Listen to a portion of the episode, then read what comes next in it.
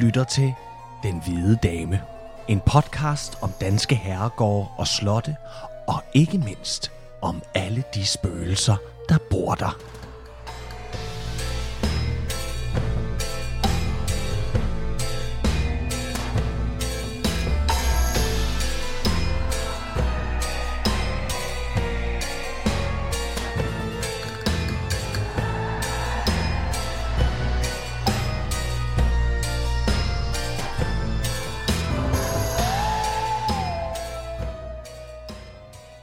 Velkommen til Den Hvide Dame, afsnit nummer 3.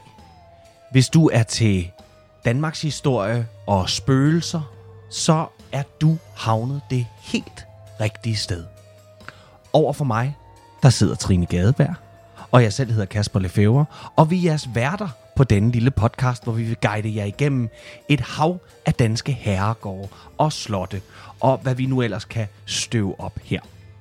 Trine, jeg er nødt til at spørge dig om noget. Nu er vi tre afsnit inde i det her, hvor vi snakker om spøgelser og den slags ting. Har du nogensinde selv set et spøgelse? Hmm, det var et godt spørgsmål.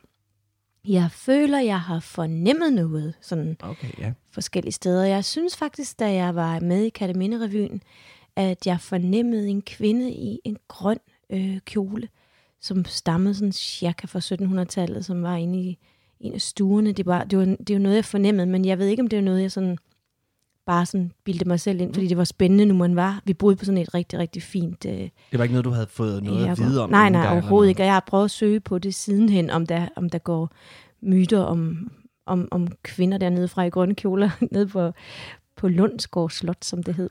Ja. Ja. Øhm, jeg har ikke, øh, jeg har ikke kunnet støve noget op, men, Nej. øh, men jeg fornemmede, der var øh, en dame der, og jeg fornemmede også, der var øh, et barn nede i køkkenet. Men måske er det også bare, fordi jeg er til dramaet jo. Spændende. Ja, Ja. fantastisk. Jeg skulle også Mm. bare, jeg tænkte bare, at øh, nu sidder vi her og taler om det, og, og har vi overhovedet selv nogensinde øh, oplevet noget lignende? Har du? Ja, det har jeg.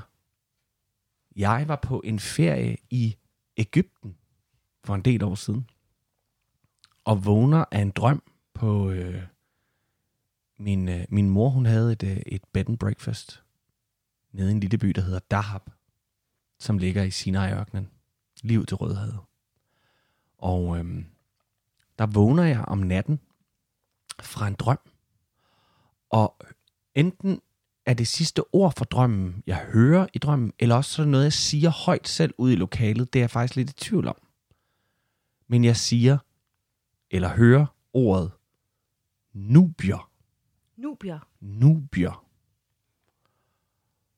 Og øh, kommer til mig selv i sengen og ser, det der skal siges, det er, at min seng den er støbt ned i gulvet, op, sådan forhøjet ting.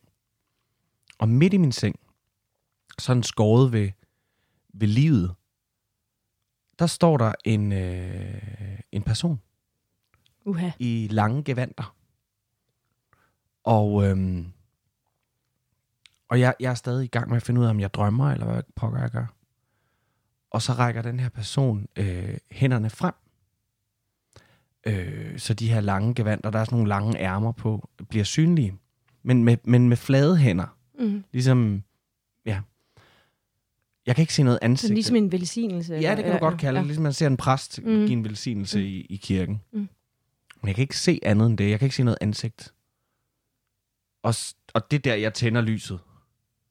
Og selv da jeg tænder lyset, der synes jeg stadigvæk, jeg kan se aftegningerne af den her Mm. skikkelse mm. i mørket. Og jeg bliver, altså, jeg- jeg skal sige, at jeg er meget bevidst om, at jeg er rigtig, rigtig vågen på det her tidspunkt.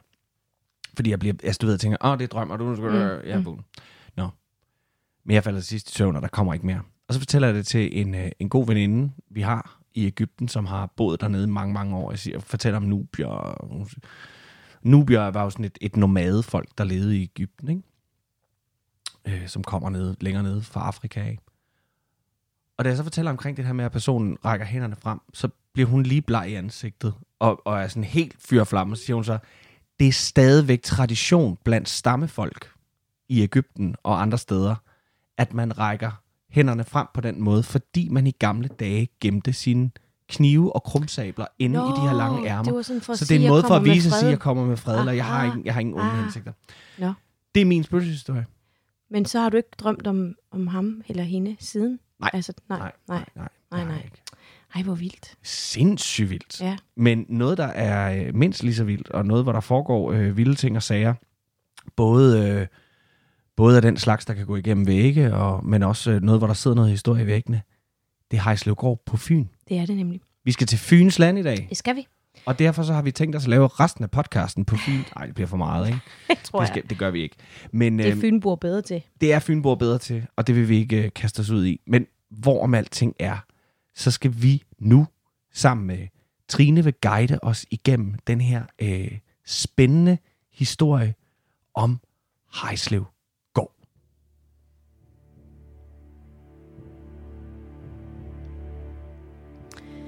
Hvis du på en solklar dag står på Fredericias volde og spejder mod Fyns nordvest kyst, så kan man se tre hvide pletter, der lyser op i horisonten. Og disse tre pletter, de udgør hver især monumenter, der kan de- dateres helt tilbage til 1100-tallet. De tre monumenter er Bogense Bykirke med sit høje, høje kirkespir. Kirkespiret er tækket med 29.000 håndhuggede bornholmske og sorttjærede egespåner. Længere mod syd er det kalkede mure fra Skovby Kirke, man kan se, og midt i det hele, der fanger solens stråler en ganske særlig bygning, nemlig Hejslevgård.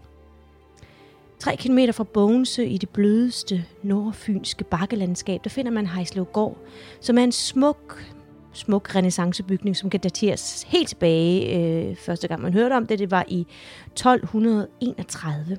Og fredeligt ser det ud, som, som det ligger der i bakkelandskabet.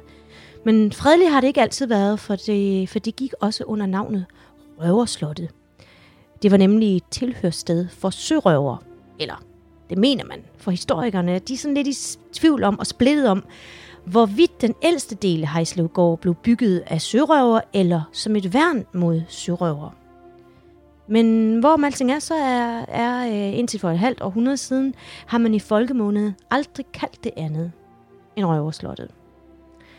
Slottet bliver så øh, igen nævnt i 1321, da den svenske kong Valdemars søn, han rejste sådan et krav om at få det jordegods, som tilhørte ham. Blandt andet Bogense, Hinsholm og Hejslev. Øh, det tilhører så kongen lige indtil 1560, hvor Jørgen Svave købte slottet for 5.000 ristaler. Øh, jeg har sådan været inde og google lidt om, hvad en ristaler var øh, dengang, hvad det sådan har af værdi i dag, og det var lidt det var lidt svært at finde ud af. Så hvis der er nogen af vores lyttere, der ved det, så må de rigtig, rigtig gerne Så skrive hvad, det. hvad, hvad 500 rigsdaler? 5.000 rigsdaler? rigsdaler var i 1321. Hvad det svarer til øh, i dag? Nej, fem- 1560, ikke? Hvor det bliver Jo, købt. 560. Ja. Ja. Undskyld, det er mig der. For uden Hejslevgård fik han også, øh, han fik møller, øh, Jørgen Svave, han fik bøndergods, han fik 20 gårde, han fik et gadehus i Haritslev, Haritslev. Han fik et nyt hus, som han faktisk selv havde været med til at bygge. Han fik en gård i Smidstrup, han fik yderligere to møller, to enghaver, tre ugedags boliger, boliger samt landgilden af 10 gårde. Øh, Landgilde.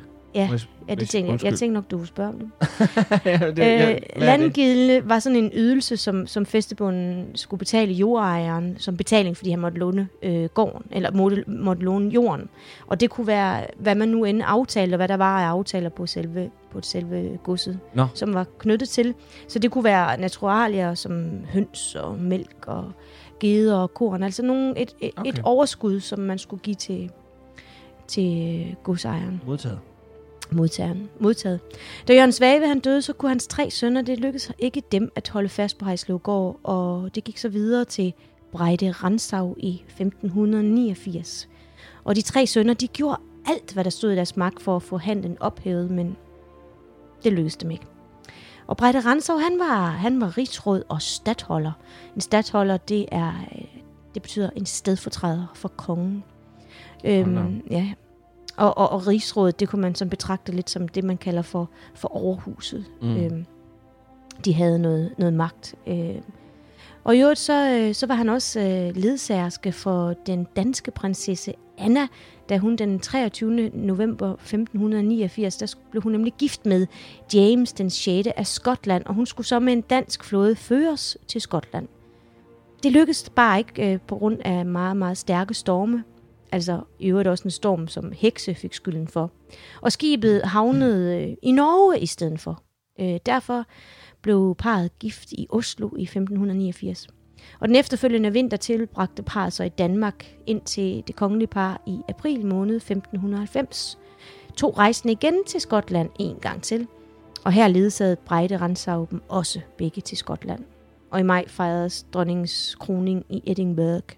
Det var bare sådan lige en lille bitte sjov sidehistorie omkring ham her, Breite Ransau. Han gjorde det, at øh, han rev øh, middelalderborgen ned, og så byggede han Hejslevgård op til det, vi kan se i dag. Øh, det stod færdigt i 1606. Han byggede det en tre stok høj, og en stok, det svarer til en etage, så altså tre etage højt. Han byggede stort stenhus, tårne, gavle, kviste og et toetagers øh, porthus. Men Breite han formåede heller ikke at øh, bevare gården på, på egne hænder, for efter han stod i 1618, så overtog sønnen det, og han havde det kun i fem år. Øh, han døde nemlig, og så overgik det til enken Anne Lykke. Hun var, hun var på det tidspunkt 28 år, og hun sørgede over gemalens død øh, i tre år, og hun skulle efter sine være meget, meget, meget glad for, så, for sin mm. afdøde ægtefælle. Hun sørgede altså i tre år, og efter det så begyndte hun atter at leve livet og kaste blikket udad. Og øh, blikket faldt på øh, Christian den 4. søn. Hun blev rigtig, rigtig glad for ham, og han for hende. For mens Christian den 4. var i Tyskland som feltherre, altså øh, for 30-årskrigen, mm. øhm, som jo varede 30 år, fra 1618 til 1648. Øhm, der var han i Tyskland som feltherre, og øh, det var han rigtig, rigtig dårlig til. Ja, den har jeg også hørt, den Ja. historie. Ja. Han var mega ringe til... Kunne ikke noget? Nej, han var ikke... Nej. Nej, det, Men... det har jeg også hørt. Han fik jo også plukket et øje ud, ikke? Jo. Slaget på redden. Nå. Men så hyggede prinsen sig øh, sammen med Anne Lykke. Hun rejste øh, med ham rundt i Danmark, og de brugte rigtig mange hyggetimer sammen på øh, Anne, Heislevs, øh, på Anne Lykkes øh, gård, Heislev gård. Hun var jo enke, han var ungkarl, øh, så det kunne ingen øh, jo pege fingre af. Men, øh, men det gjorde de. Kongen blev stik hammerne tosset. Han havde nemlig en meget, meget høj rum- moral, når det galt øh, andres opførsel, men han havde meget, meget svært ved at efterkomme det selv. Og Og det var Det- det... altså kongen, vi skal huske på, der er, har et skøn af, man mener omkring, jamen det, vi snakker over 100 uægte børn. uden for ægteskab, ja. Uden for- Ja. okay. okay. Men, øhm, men det gjorde så ikke noget. Ja. Det var, men andre skulle opføre sig ordentligt. Hun blev faktisk øh, arresteret. og anklagen fra kongen lød af drik og lidt færdighed, som havde en forstyrrende indvirkning på prinsen. Og så blev hun sat i spil. Nej. Først så blev hun indsat i Norge, nej, i Nyborg, undskyld, og så kom hun til Norge til noget, der hedder Bohus, og til sidst så sad hun så på Kronborg. Det gjorde hun indtil begyndelsen af 1628, indtil adelen sådan begyndte at røre lidt på, så de havde nogle indvendinger til kongen mod den her fæng- fængsling af Anne Lykke. Så mod at hun lovede, og hun tog fast ophold på, ophold på Hejslevgård, så blev hun frigivet En Lykke og kunne komme hjem og passe sit barn faktisk. Kongen han glemte dog ikke lige helt så let. Øh, jeg tror, han var blevet lidt stødt over, at folk havde øh, omstødt øh, ønsket om, at hun skulle være fængslet. Så lejligheden for at straffe hende, den kom ved, at en mand ved navn Jens Bolmester, han kom forbi kongens, øh, kongen, og han ønskede sig så brændende at blive stafet for kongen. Og hvis det kunne lade sig gøre, så havde han en slibre historie, han kunne fortælle om Anne Lykke. Han har nemlig arbejdet for Anne Lykke. Og det ville kongen jo rigtig, rigtig gerne høre. Og så fortalte øh, Jens Boldmester kongen øh, om en kvinde, der hed Lamme Heine, som var en heks, der havde modtaget penge af Anne Lykke for, at, at øh, hun kunne fordreje hovedet på prinsen, så han kunne blive forelsket i Anne Lykke. Historien den var naturligvis ikke sand. Men da Christian den 4. var skræmt af hekse, så lod han Lamme Heine halshugge, til trods for, at hun var blevet frifundet. Ja, ja. Ja, det var helt vildt. Men han står jo også for, øh, altså i Danmarks historie, den konge, der har stået bag. Altså, øh, hvad det? fleste heksebrændinger. Ja, han var vanvittig. Ja, det var helt sindssygt. Ja, Ja. altså virkelig, virkelig voldsom. Mm. Nå, det er sjovt, den der modvilje, han har mod hende. Ja. Men jeg tænker, om det kan have noget at gøre med, om det går helt tilbage til øh, hele historien om, øh, om, øh, om hvad hedder han, om, om, øh, om Breide Ransau og, og ledes den der tur til Det kan være. Norge og hekse også dengang. Og det, Det kan være. Ja, det ved jeg ikke. Nå. Altså, det, det jeg synes, der er sådan lidt mærkeligt, det er, at, at, øhm, at, at han var jo ungkal, Og, det, og hun var enke, så hvad var problemet? Altså, hun var endda adel. Så, det ved jeg ikke. Enten har der været noget, eller også har det bare været en magtdemonstration. Det kan være. Jeg tror, har måske havde han bare ikke, han havde tænkt at han skulle have en anden kvinde. Altså med far for mig statsbenærmelse, så tror jeg, Nej. at Christian Fjerde har været en røv. Jamen, ja, det har han. Det tror jeg virkelig, han har været. ja, ja. Nå, videre med historien. ja. Men der gik en hel del år. Altså, Anne Lykke, hun giftede sig sidenhen med Knud Ulfeldt i 1629. Og så gik der en masse, masse år, hvor herregården skiftede op til flere ejere. Det blev solgt fra øh, i anden part, og det voksede sig stort for dernæst at skrumpe ind igen. Men det lykkedes for Jens Lassen i 1682 at samle to tredjedele af ejendommen. Og senere lykkedes det så for, for sønnen Hans Lassen at samle det sidste. Og i 1717, der stod han kronen på værket, og så fik han hele godset tilbage. Året efter døde Hans Lassen, og enken Christiane Hoppe, hun giftede sig med Philip Johan Hagedorn, og så gik det bare fremad derfra. Bøndergodset voksede og voksede. Og da han døde i 1740, lykkedes det for Christiane Hoppe at fastholde godset. Og hun fik desuden anlagt et studeri. Så det er lidt sjovt, ikke? Christiane Hoppe, studeri, heste, Nå, hold kæft, det havde jeg ikke lige tænkt over. Hoppe. ja. Men hun re- renoverede øh, det indvendige af slottet, øhm, og haven fik en ordentlig tur også. Hun anlagde frugthaver og fiskeparker. Hun gjorde noget rigtig, rigtig godt for, mm. for stedet. Øhm, hun forstod nemlig at passe på tingene, hun forstod at påskynde og vedligeholde det. Og præsten i Bogensen, Bogense skal have holdt den her mindetale for prædikestolen efter øh, hendes død. Ak, I stakler, I bogens og høns. I skal alle sammen syde i helvedes pølsekedel. Men fru Hadorn, fru Hadorn, hun sidder højt i himlens sal og ligger til bords med Abraham, Isak og Jakob. Noget af en tale, var. I skal vil- syde i helvedes pølsekedel. den vil jeg også have til min begravelse en gang. Ja, det skal jeg huske. Nå, Men hun døde så øh, som 82-årig i 1769. 82 år i 1769, det tror jeg var en ret fin alder, ikke? det Høj tror jeg alder, også, er ja. en pæn høj alder, ja. Og datteren overtog sammen med sin ægtefælle Frederik Bardenfleet øh, så slottet. I 60 år var det så i Bardenfleets øh, eje, i slægtsejen der. De bortsolgte solgte en hel del af godset, og- allerede 8 år efter den gode Christiane Hoppes død og storhedstid, kan man sige, var det velrenommerede studeri pist borte. Det blev dårligere og dårligere slottet, og i 1829 købte grev Andreas Bernstoff Gyldensten slottet, og det gik så ind over hans øh, grevskab. Øhm, slottet stod så nu delvis ubeboet i 150 år. Hold da op. Det forfaldt mere og mere. Ja. Alt jorden blev solgt fra. Og der skulle gå helt øh, til 1963, hvor en direktør, Frank Nikolajsen, han køber godset. Og han startede så med at renovere det. Øhm, og i øh, 1995, der overtager familien Schmiko øh, godset, og det er også dem, der har, dem, har det i dag. Okay. Eller slottet, slot slash gods. Øhm, de fortsatte renovering, og i dag er, er slottet åbnet op for offentligheden, så vi alle sammen kan nyde det utrolig smukke renaissance-slot. Man kan, man kan se spændende antikke møbler, man kan se påfugle, der går rundt i haven, og, og så kan man jo selvfølgelig også få lov at kigge på det 400 år gamle, den 400 år gamle riddersal, der jo er den største privatejede, vi har i Danmark. Hmm. Og kælderen øh, fra middelalderen har sådan utrolig smukke vævel, vælvinger, og man har også øh, ført køkkenet tilbage til storhedstiden. storhedstiden. Jeg synes, jeg snubler over ordene i dag. Det skal Men det er vanvittigt, vanvittigt smukt. Så det er et besøg værd. Det besøg værd. Det var slotshistorien. Det var Ej. simpelthen historien, ja. Det er en god historie. Mm-hmm. Men det kan være, at du øh, vil fortælle om alt det andet, der gemmer sig inde bag murene på Hejslugård. Det kan du tro.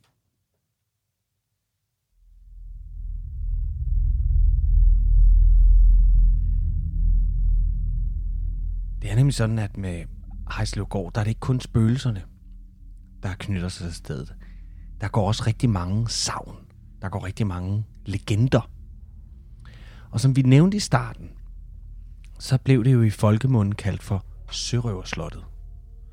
Og det gjorde det, fordi det tilbage i middelalderen, ifølge legenden, var beboet af en flok sørøver.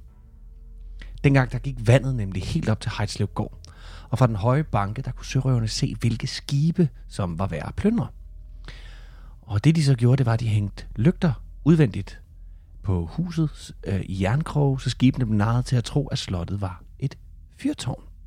Og på den måde så kunne sørøverne stille og roligt sejle ud, og så tage det, de skulle bruge fra skibet. Det er faktisk lidt samme princip Ingeborg Skel, ja, fra. Vorgård, ja.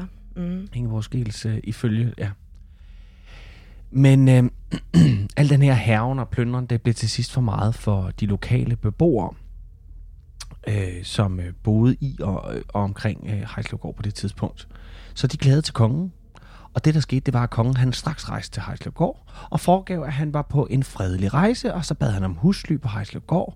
Og sørøverne, de bed kongen indenfor på mad og på vin. og De blev bænket ved bordene, men på en sådan måde, at for hver kongelig ledsager sad der en sørøver.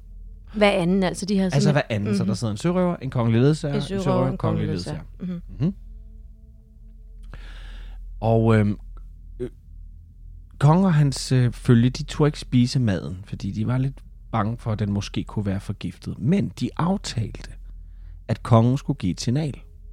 Og det var, at han på et tidspunkt ville hæve sit glas og udbringe en skål for borgens herre, den, vil, den sørøver, der nu, nu engang bestemte der. Og på det signal, der rejste samtlige af kongens mænd sig op, tog et skridt tilbage, stillede sig ind til højre bag den sørøver og skar halsen over på dem. Ej, Jeg fik billeder lige med det samme til The Red Wedding i uh, Game, Game of Thrones, ja. ja. Ej, Nu skal vi ikke sige mere. Nej. Men det, vi må ikke, vi må ikke det her. Men øhm, Nej, vi må ikke afsløre nej, vi må ikke sige Nej, noget omkring det. nej, nej. nej men jeg fik bare, jeg of fik bare, med, jeg fik bare mindelser til det. Mm. Øhm, mange år senere, øh, faktisk øh, ikke længere tilbage end i, øh, i, i 1800-tallet, der var der en, øh, en kvinde, som øh, arbejdede øh, på slottet, som faldt over. Ikke faldt over, men hun fandt en lem mm. i en af borgmurene.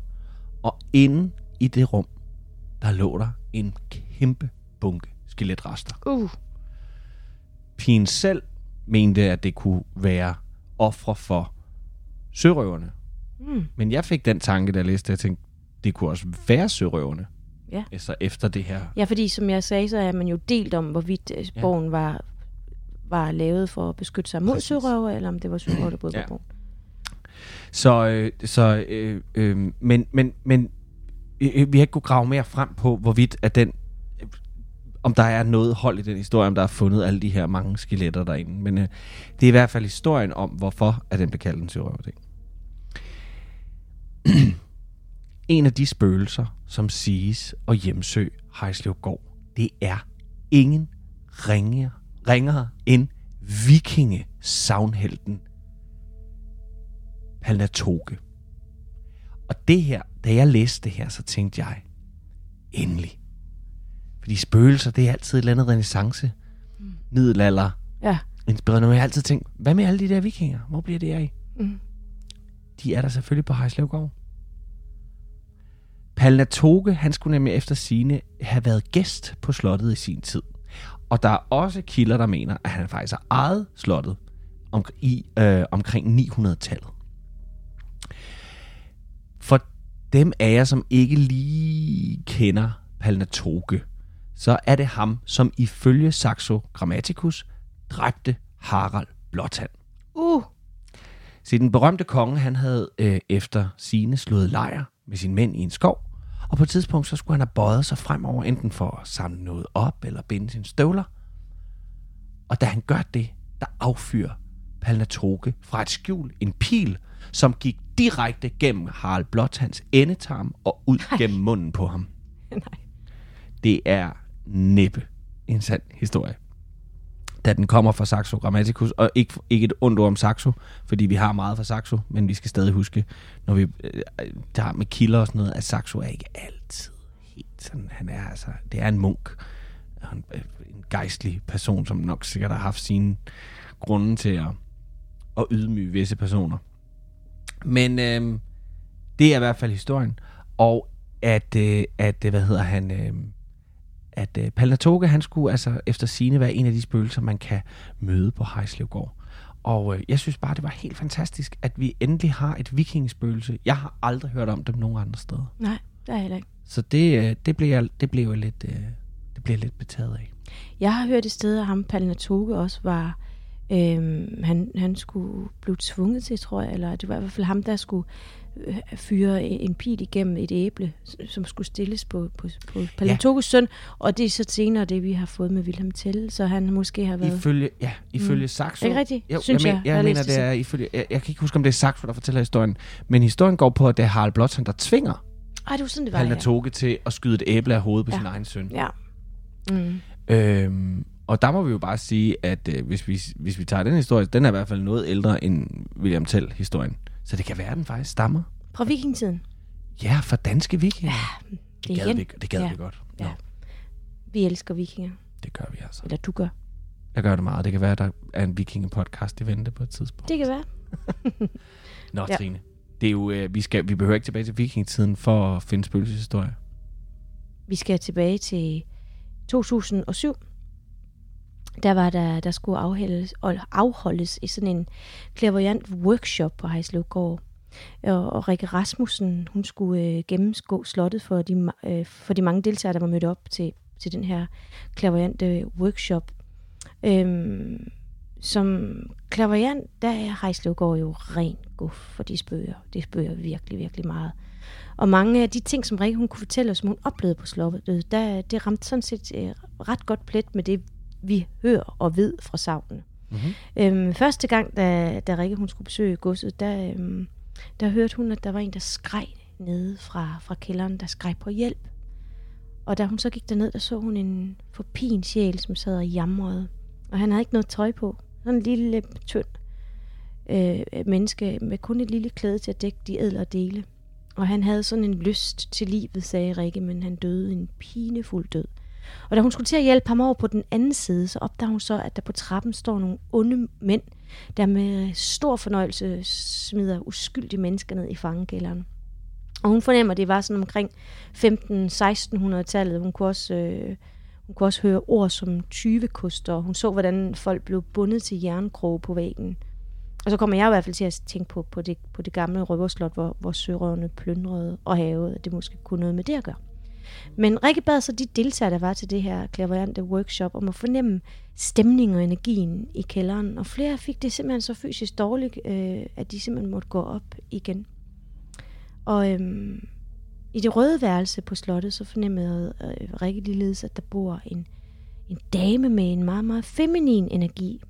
Hun udstråler kærlighed til en bestemt person, men der er også en, en tristhed omkring hende, som om hun er sådan en indeburet fugl.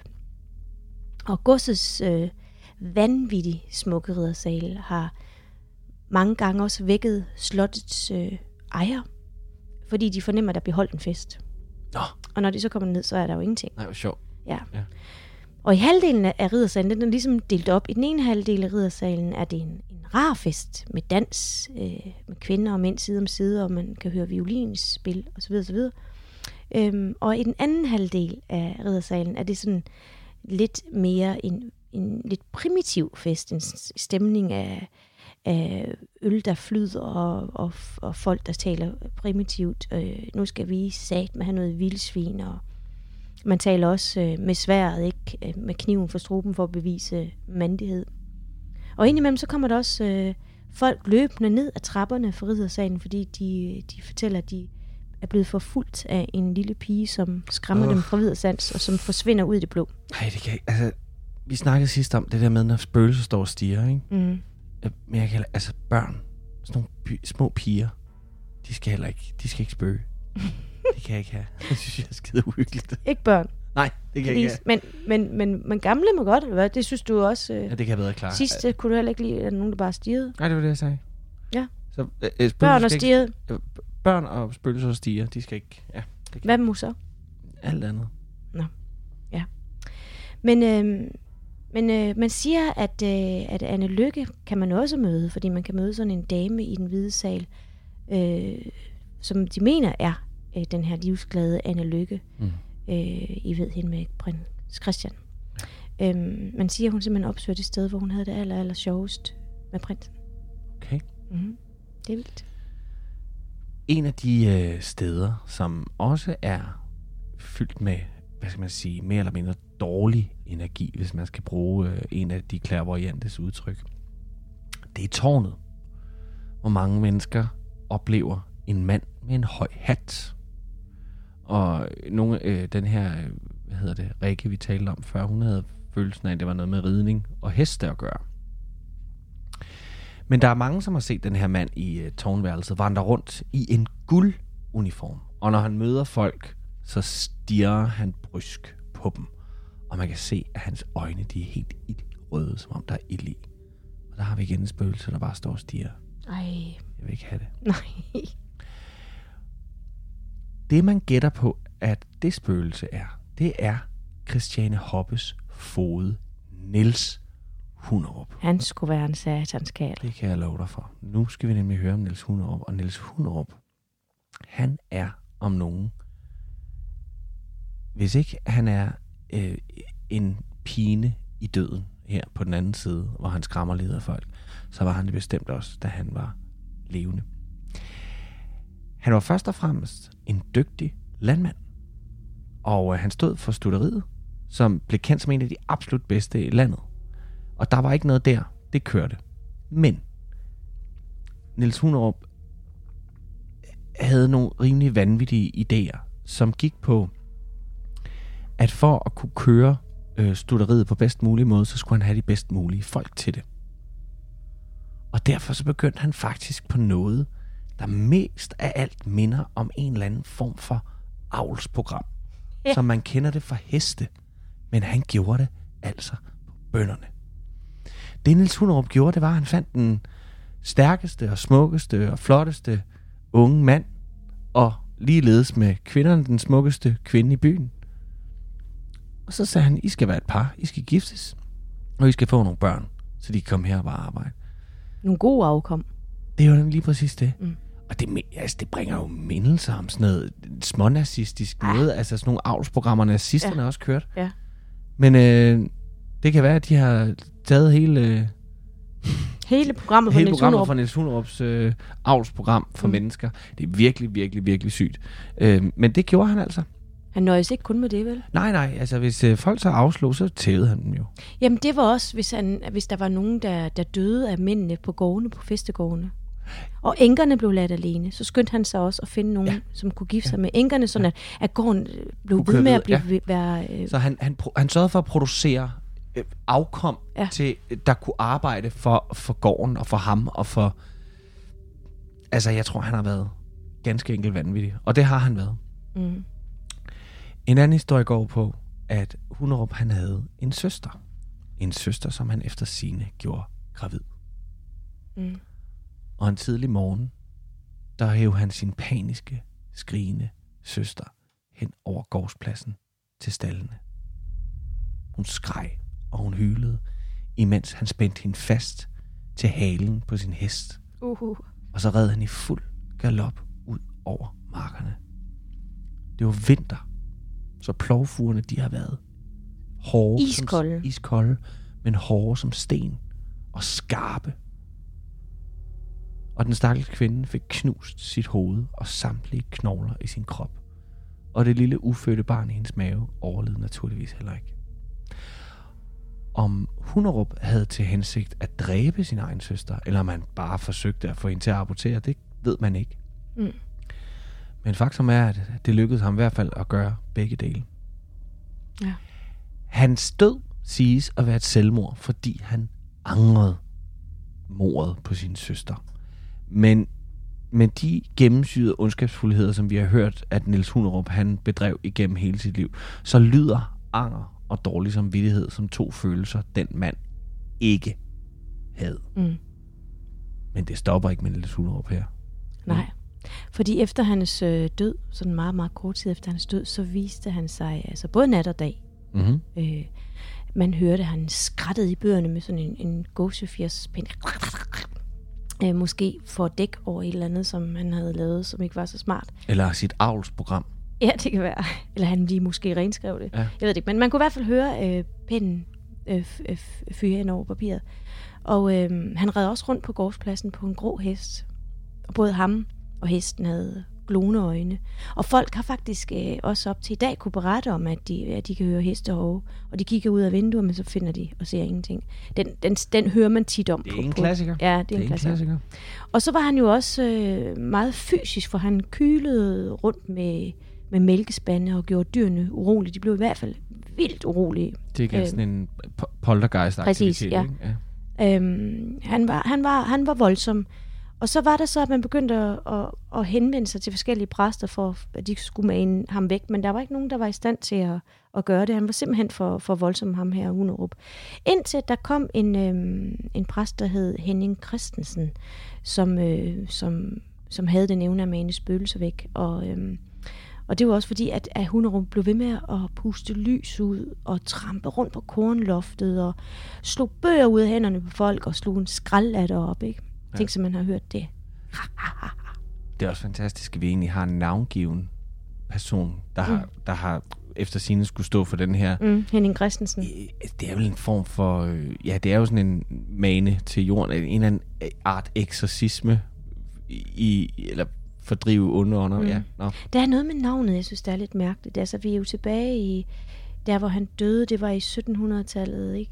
Mm. Det er sjovt at hedde Henning. Altså, det er bare, det er bare sådan en tanke, jeg fik. Nå, Henning Christensen. Jamen, hedder man Henning på... Altså, er det sådan et navn, man har... Jeg ved det ikke. Pas. Jeg ved det ikke. Nej, det, Niels, det hvis tænkte man jeg kan bare. hedde Niels. Niels Jamen, Hunerup. Henning er bare sådan lidt... Niels Hunerup og Henning Christensen. Jeg ved det ikke. Nej, Nå. det var bare en tanke, jeg havde.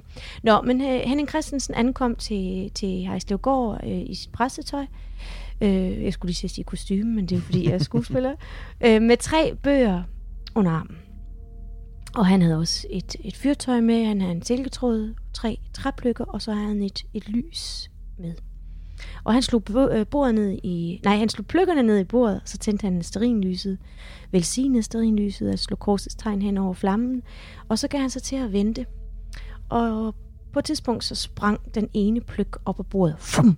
Hvor til øh, Henning Christensen sagde, Nå, nu står Hunerup op af graven. Og så sprang der en pløk mere.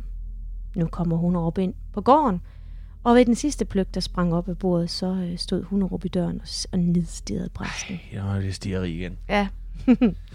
og så gav præsten sig til at læse op af, af, af en bog. Altså, det har nok været nogle Det lyder... Det, jeg tror ikke, det har været... Bibelen måske, jo. Og Første Mosebog. måske, ja. Anden Mosebog. Måske.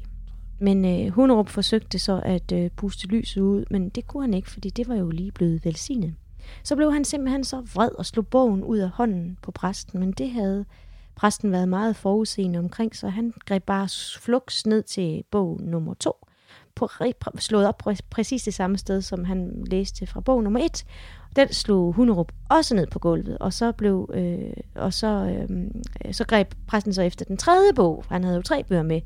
Men nu var Hunderups kræfter så aftagende, øh, at, øh, at øh, han kunne simpelthen ikke, øh, han kunne ikke slå det sidste, den sidste bog ud af, hånden på Henning Christensen, så øh, det lykkedes præsten at binde silketråden rundt om Hunderup og slæbe ham med øh, efter sig.